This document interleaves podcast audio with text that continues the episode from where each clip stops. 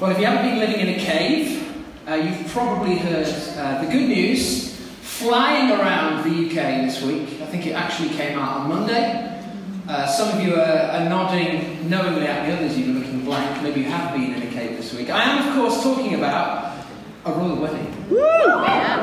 Okay, there's, there's muted excitement in the room. Uh, judging from the response on social media, the, the response on the news, the Telegraph website is absolutely chocked full of things. Uh, BBC News website the same, videos everywhere, the Times, wherever you read. Uh, Sun and the Mirror also just front and centre this royal wedding. It is something, um, something to focus on in a time of uncertainty in our, our nation, and that's certainly how it's been portrayed. Now, for those that are uh, still unaware of uh, maybe some of the details of what I'm describing, Prince Harry uh, proposed, I don't exactly know when he proposed, but it was uh, certainly we found out about it on Monday, to a lady called Meghan Markle. Have I got that right? Correct. Yep. Thank you. 36 years of age uh, is Meghan, an actress. She's played Zane. Rachel. Rachel Zane. Rachel Zane. That's a bit embarrassing, There are certain things you can't learn on Wikipedia, folks. Uh, Rachel Zane in Suits since 2011 think apparently for the last year they've been sort of busily writing her out the script because they thought this might be on, on the docket. Anyway, she's 36, I said that, and she's a native of LA. This lady, this woman, is about to become part of the establishment in this nation. Not just part of the establishment, but in order to marry Prince Harry, she's going to have to become a British citizen. This union, this marriage, will mean a huge transition in her life. A, trans, a transition, a, trans, uh, a transfer at the most basic level of her identity. Her citizenship will change. Now, in order for her to change her citizenship, she'll have to go through a, an onerous process, uh, a test, in fact, one particular test. Uh, that will um, enable her to become a British citizen. That test comprises of 24 questions, which sounds really easy, isn't it? Doesn't it? But actually, it's not easy. About 36% of people that take that test fail it. It's very difficult. The knowledge that you need, a friend of mine did this a few years ago, the knowledge you need to pass that test, I guarantee none of us know that. none of us know it. If we were born here, we just would not know the stuff that you have to learn. She's got to do that. So she needs new knowledge in order to change her fundamental identity, her new citizenship. She needs new knowledge. Not just new knowledge, she needs to learn some new rules. I mean, goodness me, driving on the left is basic, folks, but it's essential. but even beyond that, what about like your first experience of being British, being royal British? Like your mother-in-law's the Queen, how you address her, how many knives and forks are going to be at breakfast, when, when you start, uh, what's it look like to be a part of that family? She's going to have to learn a whole lot of new rules. Also, she's going to have to learn some new behaviours. How, how do you appropriately live, not just as a British citizen, but as a royal British citizen? All of that for her is going to mean a new level of attention. She's already experienced that this week in our fair city of Nottingham. Did anybody show up in the week to welcome them? Okay, a couple of hands. Yeah. Well done. Well done. Represent. It's good to see Trinity Church was out in force two of you. I actually went totally by accident. but there we are. A new level of attention. Her past is going to be exposed to a whole new level of attention. Her present and her future. There's no moment of her life from here on in that will be private. A new level of expectation. What she says, thinks, and does will be surrounded by interest, will be assessed, hmm. and a new level of pressure before she spoke for herself. She'd never speak for herself and herself alone again. That is pressure. Hmm. That's, the, that's what's attached to this shift, this fundamental shift in her identity. She's representing now not only herself but a kingdom. See where I'm going this? this good news has manifested in her life a major shift a major shift, and there is no going back. There's no way to be the same again. This good news has involved a change in identity, which will mean a shift in behaviour. That is what good news does. That's what the gospel does. That's what Paul is saying to this church in Philippi. The good news will do for them. I told you uh, last, last time I preached, two weeks ago, we had a guest speaker last week, but two weeks ago I said that Paul is obsessed with the gospel. He mentions it again and again and again Jesus Christ, the gospel, in chapter 1. Loads and loads of times he's, he's just obsessed with it. And now at the end of the chapter, he finally gets to what the gospel does in your life. And the argument is exactly the same as, as with Meghan. It's that the gospel causes a shift in your fundamental identity. You become a citizen of a different country. And because of that transition, your behavior, not just your identity, but your behavior, your ethics, your outlook, your perspective is shifted. Why? Because the gospel is powerful. What is the gospel? Most basically, the gospel is good news. The gospel is good news about a person, and the person is Jesus. The gospel is the, the good news that the, uh, the incarnated Son of God, Jesus, uh, God's own Son, born in flesh, as we'll be celebrating in just a few weeks, as we're even beginning to celebrate now, that that God, that Jesus, the crucified, the risen, the ascended Jesus, is Lord of all the earth. He's the King of everything. That's the gospel. And that his, king, his kingship shifts absolutely everything in the known universe and in even the unknown universe. Everything on heaven, on earth, is now subject to his lordship. That's the gospel. And that shifts. It's a cosmic, it's a bigger story. It's the biggest possible frame, the biggest possible paradigm. And that story shifts everything in our lives. It has uh, manifestations, ramifications, effects on an individual level. It means that every part of my life is subject to Jesus' opinion. It means if I'm a follower of His, there's nothing in my life that's my call. What I do with my money, well, actually, there is no my money anymore. It's His call, it's His money. Everything belongs to Him. My prayer life is about Him. What do you want me to do? What do you want me to pray for? How do you want me to pray? My relationships. Relate to, how I relate to them. Fundamentally, that has to be subjected to Him and His opinion. Every single part of my life is about Him. That's the individual shift that takes place, but it's not just. The gospel never just as an individual perspective alone, it's always communal. because we're brought into a family. Jesus, through the gospel, through his death and resurrection, through his life, death, and resurrection, his ascension, he's creating a new community. And, and this, not that new community, but this new community is empowered to live a different way. And in living a different way, to show his love to the world. That's what the gospel does, that's what good news does. The question for us is how do we live that life? What does that life look like? What are the rules? What are the expectations? What are the attitudes? What are the pressures? What is the knowledge required to enter into this new kingdom, into this new community? I've fallen off the stage. what, is, what is required in order to do that, in order to live in this new way? To do what Meghan Markle has done, what is needed for us to do that? Well, Paul writes these words to this community to answer just that question. He's just given them, as we said a couple of weeks ago, an incredibly compelling example of that through his own life. And it, the climax of that moment was where he said, To live is Christ, to die is gain. In other words, I'm all in. That's what it looks like to be a person uh, under the gospel, to be all in for Jesus. But that just begs the question, doesn't it? What does that look like? What does that look like to be all in? What is it like in flesh and blood when the rubber hits the road? What does it mean for you and I and for us together to use Paul's language, to live a life worthy of the gospel? I want to suggest three things because I'm an Anglican and a preacher. yeah, that predictable, folks.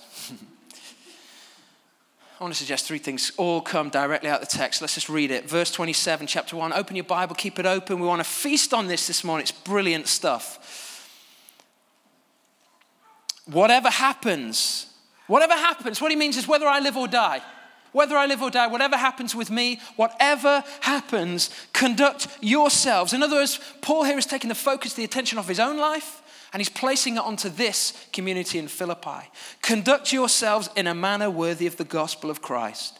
Then, whether I come and see you or only hear about you in my absence, I'll know that you stand firm in one spirit. We'll, we'll read on a second. Keep that up for a second, Miles, if you would. Whatever happens, conduct yourselves in a manner worthy of the gospel. Then, whether I come and see you or, or only hear about you, dot, dot, dot, dot, dot. Paul is expecting to be with them. He's expecting, as he said just earlier in the chapter, to be released from prison, and he wants to come back to them, to encourage them, maybe to bring Timothy, who they wanted to be with them after all. That's Paul's expectation, but of course, he doesn't know what will happen to him. Uh, he has uh, no, no clear direction as to what will be next for him. But he says, whether I come or whether I stay away, live the same way. Live the same way. Live in a manner worthy of the gospel. In other words, live lives of integrity. What does it mean to conduct yourselves in a manner worthy of the gospel? What, what should we be looking to do and be as Trinity Church Nottingham in this city? We should be looking to be a people of integrity. Integrity is about living the same way whoever's watching. You know that if, if, if you were cut down the middle, every cell would say the same thing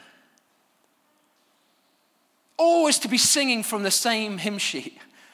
Whether uh, at home, whether at work, whether at university, whether uh, whatever you're doing, just to be saying and doing and living in the same way. That's what integrity is about. And this is what Paul's referring to. Now, integrity is difficult. Integrity is difficult. And, and living the right way, living God's way in the secret place is challenging. I remember a couple of years ago, I was late uh, to take my daughter Grace to school.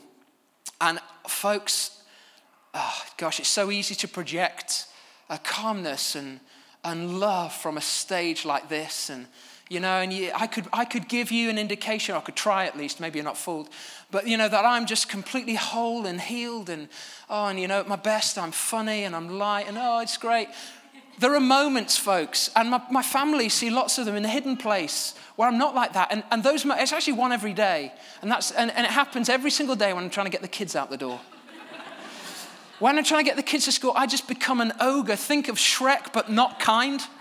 Like, you know, just, just that, that's sort of what I become, it's who I become in the morning. I hate being late. I hate being late. And the kids make me late A couple of years ago in London, I was late trying to get Gracie to school. We used to have to drive to school. School was a few miles away.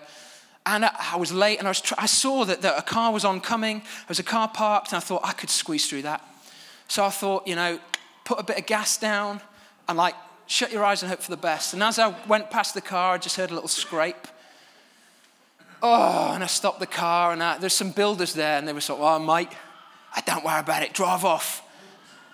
I'm only doing the accent because that was roughly the accent. That's not. this isn't anti southeast. Um, Mr. Tucker. They said, you know, just speed off. It doesn't matter. We didn't see it. Give us 20 quid, is actually what they said. So I'm not giving you any money.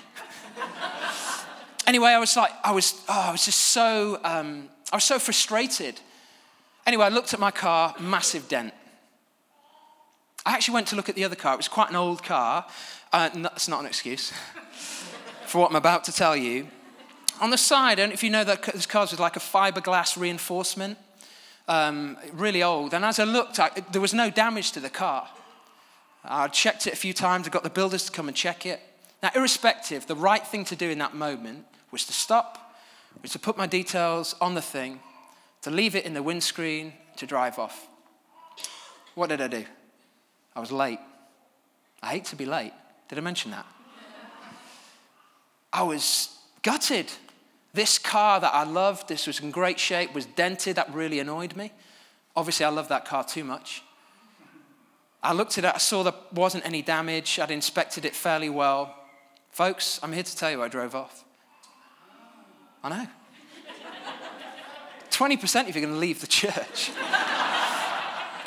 if it makes it any better, I want you to know I felt deeply ashamed. of what I did. I still actually do. You can pray for me later. This, you know, didn't get any better because uh, it turned out I needed to do about a grand's worth of work on my car to fix it. I didn't do the work. Uh, that was too much. Um, but also, then a few, few months later, I heard a story of my cousin Pete, who leads a church with his wife B in King's Cross in London, and he'd had a similar situation happen. Now, what Pete did was he left a note on the car, and the person called him up and said, Look, thank you for leaving your details. It's incredible.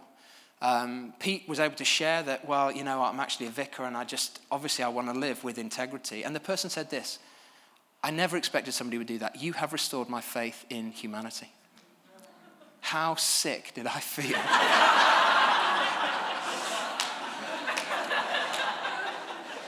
Folks, integrity is difficult. Living, living, not just that, as if builders are watching, as it, or as if my congregation's watching, but if God is watching. It's tough. What does it look like practically? What does it look like at work to live with integrity? Not to join in the gossip circle. Not just not to join in, but to actually say, you know what, I can't, I can't join in with you. I don't want to speak about someone while they're not here. To positively stop that kind of behavior. What is that? That's hard. That takes moral fiber. That takes courage. What does it look like? It, it, maybe to turn down a promotion. If you feel like taking that promotion would affect your life balance in a way that would be unhealthy for the relationships around you. Maybe to take a promotion that you're terrified of taking because you think God is leading you into it. It could be relational. Maybe it's to end a relationship that you know is not honoring God. Maybe it's to start a relationship and you're terrified of a relationship failing because of what you've experienced in the past. For each of us, it's going to be different. God is calling us to live lives of integrity. That's what it means to live in a manner worthy of the gospel. Secondly, to live in a, a manner worthy of the gospel is to live a life of perseverance. Chapter 1, verse 27, verse 28, we see this coming through. I will, this is second half of verse 27. We need some spotlights here. I can't, can't see, and it's not my eyes, that's for sure. I will know that you stand firm in the one spirit, striving together as one for the faith of the gospel, without being frightened in any way by those who oppose you. This is a sign to them that they'll be destroyed, but that you will be saved, and that by God. A life of perseverance. The, the word uh, stand firm is a, is a word stikete, and it comes from the Greek word histemi, which literally means to stand. In other words, it means you'll stand firm. It's a, it's a, it's a plural term. You all stand firm. It's a command word. It's a, it's a, well, it's a command. That's what it is. It's an imperative. That's the word I'm looking for. Stand firm. It's a rousing word. Stand firm. That's what Paul's saying to this church. Now, when we're under pressure, it's certainly easy to be moved. I was moved. I lacked integrity because I was moved by the pressure of the situation. But a life worthy of the gospel is a life of standing firm in any and every environment. When you come under pressure, to be somebody who does not move. It's good that this word is plural because it's impossible to stand firm on your own. Alcoholics Anonymous have a phrase, it's brilliant. They've got so much wisdom.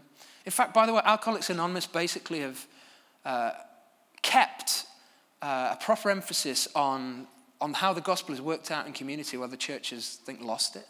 This idea of coming together as communities and sharing. Uh, and one thing they say is when you isolate, you're sick. Isolation is a sign and a cause of spiritual sickness. You can't do Christianity alone. If you isolate, you're going to be picked off. Just like the lions uh, on, the plains of Africa. And I can't wait for Blue Planet to be over so we can have something that's on the ground. That's always my favorite. Um, controversial on the front row. Because you see how the, what they do is they isolate the weakest from the herd and they pick that one off. Easy pickings. And that's how, that's how, that's how the devil works in our communities. We need to stay together to encourage ourselves, to keep everybody be encouraged to keep going. We need to stand firm. We do that together. I heard an amazing story uh, about a guy called uh, John Stephen Akhwari. Anybody know that name? No, good. He was a, an athlete from Tanzania who competed in the 1968 Olympics in Mexico City. Now, some of you know your geography better than I do, but Mexico City is very high up. Uh, 2,300 meters, in fact, above sea level. And altitude makes it very difficult. As you know, the oxygen concentration at higher altitudes is, is that much lower. And so it means your, your, your, heart and your muscles have to work that much harder to get oxygen to your muscles, uh, which can cause cramp and various other things. So you really need to train in high altitudes to compete in high altitudes. Now, uh, Akhwari is from Tanzania, where the Mount, um, Mount Kilimanjaro is. Just wanted to make sure I got that right. He's a long distance runner, but he still wasn't prepared. He wasn't prepared enough um, for that race. And in fact, many weren't. 18 of the 75 competitors in that marathon uh, fell out. He began suffering from cramp as a result of the high altitude early on in the race. Determined to improve his position, he was then involved in a pileup with other athletes nearing the halfway point, causing him to suffer a badly gashed and dislocated right knee, as well as a bruised shoulder. Akhwari was advised, by the way, you can see this on YouTube uh, later, to pull out of the race, but after receiving some treatment and a bandage for the knee, from trackside medics, the Tanzanian elected to continue and finish what he had started. As darkness fell and the crowd filtered out the stadium, a lone figure embarked on the final 800 meters of his journey. Television crews rushed back to their spots to capture the moment that Akhwari limped over the finish line over an hour after Wolde, uh, the, the, that's the guy who won it, his winning time. When asked why he persevered, in such punishing circumstances, Akhwari uttered one of the most memorable and inspirational lines in the history of the Games. My country did not send me 5,000 miles to start the race, he said. They sent me 5,000 miles to finish the race. He stood firm. Why? Because he knew he had his country behind him. He knew they'd sent him there for something. And with their support, even though distant, he was able to finish the race. Perseverance. Paul says, contending together in unity. The word there is uh, a Greek word uh, which means literally contending together. It's a picture of unity. We can only do this with each other. Goes on to say, without being frightened in any way by those who oppose you. Opposition is, is, the, is the norm of the Christian life. You know, we live in a world, I, I go to so many prayer meetings, I do go to a lot of prayer meetings. I go to a lot of prayer meetings and, uh, where people say, Lord, thank you that we can serve you uh, without fear. We can worship you without fear. And, and I get why people pray that prayer. Because honestly, given the opportunity, I'd choose no persecution over persecution. And yet, when I look at the church over the, across the world, I see the places the church is alive are the places where the church has learned to live and to pray and to praise in the midst of opposition. There's some kind of gift that opposition to our faith can give to us and can build in us that maybe even can't be found any other way. And I think that's why, why Paul says, for it has been, verse 29, for it's been granted to you on behalf of Christ, not only to believe in him, but also to suffer for him. There's some kind of gift that happens in the midst of suffering for our faith. Maybe that's suffering at work, being ostracized from a social circle because of our faith, or being outright bullied or called names because of our faith. But there's some kind of gift that God can stir in us, raise up in us, that happens in those moments. And it's in those moments we need one another. What does Paul say in Romans 5?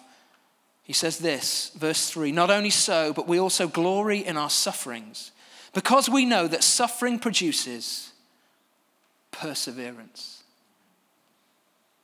John Akhwari was able to continue in perseverance because he'd put in the hours, he'd put in the miles, he'd suffered back in Tanzania. And so when he experienced the suffering on the road, he was able to say, well, I've done this before. I might not have done it with cramp and with a gammy leg, but I've done it. I've put in the miles. I've got my people behind me. Suffering produces perseverance, perseverance, character, and character, hope. And hope. Hope does not disappoint us because God has poured out His Holy Spirit into our hearts. poured out his love, sorry, into our hearts by the Holy Spirit who has been given to us. We live a life worthy of the gospel because God builds character in us. Character, God builds a suffering produces perseverance in us. Perseverance builds character. Character releases hope in our lives. And hope does not disappoint us because on the other side of hope is the Holy Spirit, and the Holy Spirit helps us endure. There is no opposition you're facing in your life that the Holy Spirit can't help you with. And if you've not yet experienced hope, we want to pray for you that God will release hope for you. Finally, so firstly, a, a life of uh, integrity, secondly, a life of perseverance, thirdly, and finally, a life of unity. Chapter 2, verses 1 to 4. Therefore, if you have any encouragement from being united with Christ, if any comfort from his love, if any common sharing in the Spirit, if any tenderness and compassion, then make my joy complete by being like minded, having the same love, being one in spirit and of one mind. Do nothing out of selfish ambition or vain conceit. Rather, in humility, value others above yourselves, not looking to your own interests, but each to the interest of others. I don't have a lot of time right now. But I just want to say, look, just look at these phrases. Paul stacks phrase on phrase, which all say the same thing being like minded, having the same love, being one in spirit and in one mind. What point is he trying to make? That if you want to be somebody of integrity, if you want to be somebody who perseveres, you have to be somebody committed to unity. You have to be somebody committed to relationships that go the long haul. It's no good just saying for five minutes in the church we're going to get along. Any, any social grouping can get along for five minutes. What is to mark the church out is love over the long haul. Love, long distance love.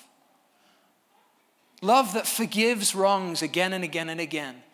You know that annoying person in church Bit of humility here, folks. You might be somebody else's annoying person in church, but you know that annoying person in church that maybe we haven't got here yet, maybe it's still too early, but who just, you know, they just do something or they say something in a way that just every, just, just like a little bit of grit. It's just, oh, just, oh, it annoys me. I'm not, you know, incensed, but I'm just annoyed that obstacle to unity. And, and if you don't deal with that, you see that, that annoyance, it can grow and grow and grow, and it, it creates a bigger issue. And I know on these sort of minor annoyances, whole churches have split. To live a life of unity requires that we deal with problems as they arise. Keeping short accounts, going to one another in love and just saying, Look, I, I wonder, is there something between us? I just, i have had to do this again and again and again and again and again, by the way, in the last year. I, I, it's probably me, but I've just noticed is there an issue? I just really want to make sure we're on the same page. That's the kind of behavior that creates unity. British behavior, by the way, is not conducive to unity. British behavior is this you know, there's a problem, it's probably me. I think what I'll do is I think the best way to deal with this, I've seen this modeled. I think the best way to behave in this kingdom, the United Kingdom, is to sweep this one under the carpet. It'll probably go away. that may be the behavior appropriate for the United Kingdom. It's not the behavior that's appropriate for the kingdom of God. The problem persists and exists in the absence of the right conversation. We've got to be people who have the difficult conversation in order to keep unity. What one thing is required for that to happen more than any other? What one virtue is, is unity built on? Right answer humility. Above all, humility enables unity. It is in here somewhere.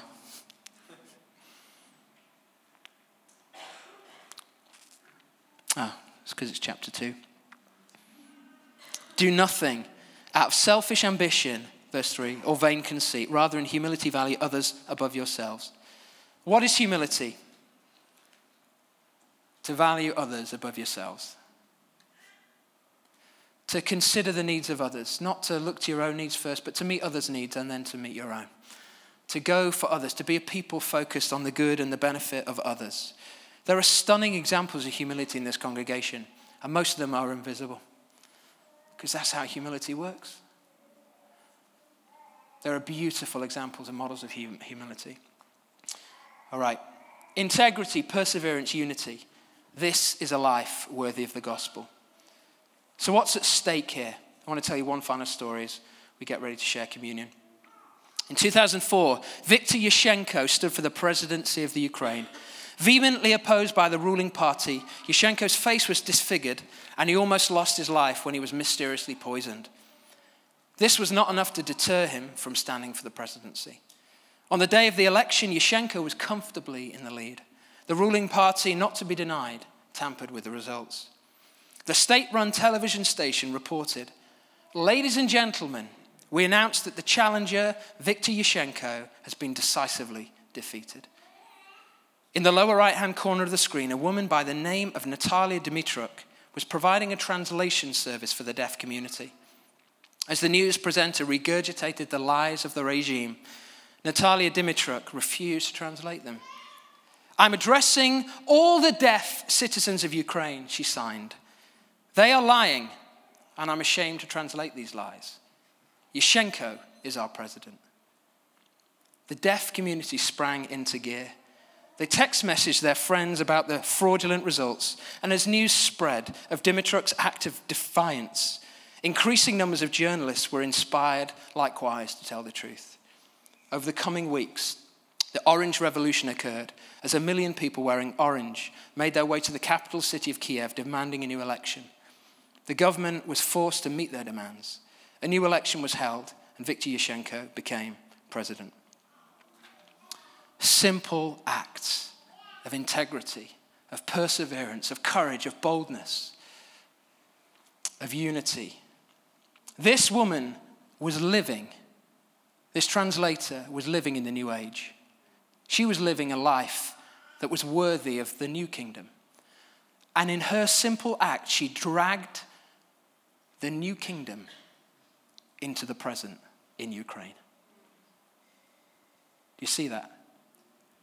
When we live simple lives in this city of integrity, of perseverance, and of unity, we drag the future kingdom, Jesus' coming kingdom, into the present.